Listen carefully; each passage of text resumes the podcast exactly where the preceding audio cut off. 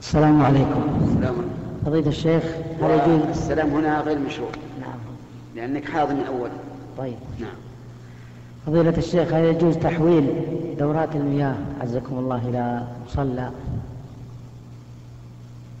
تحويل دورات المياه إلى مصلى أي نعم يعني يصلي وهي وهي لا تحويل حمام تغييرها ها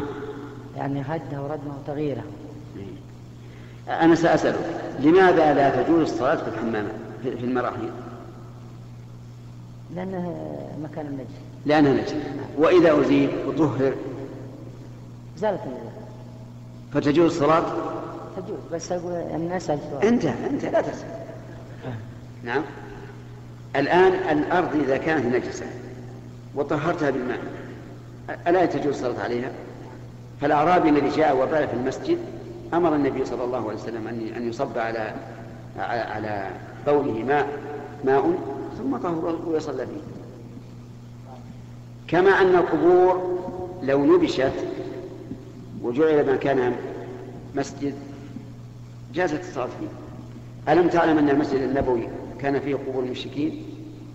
ثم نبشت وجعل المسجد النبويا الصلاة فيه خير من ألف صلاة فيما سواه إلا المسجد الحرام فهمت؟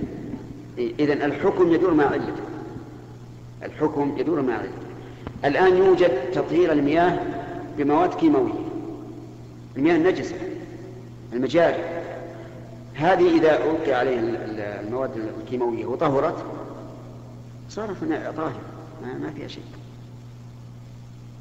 وخذها عند- عند القاعدة الشرعية أن الحكم يدور مع علته وجودا وعدما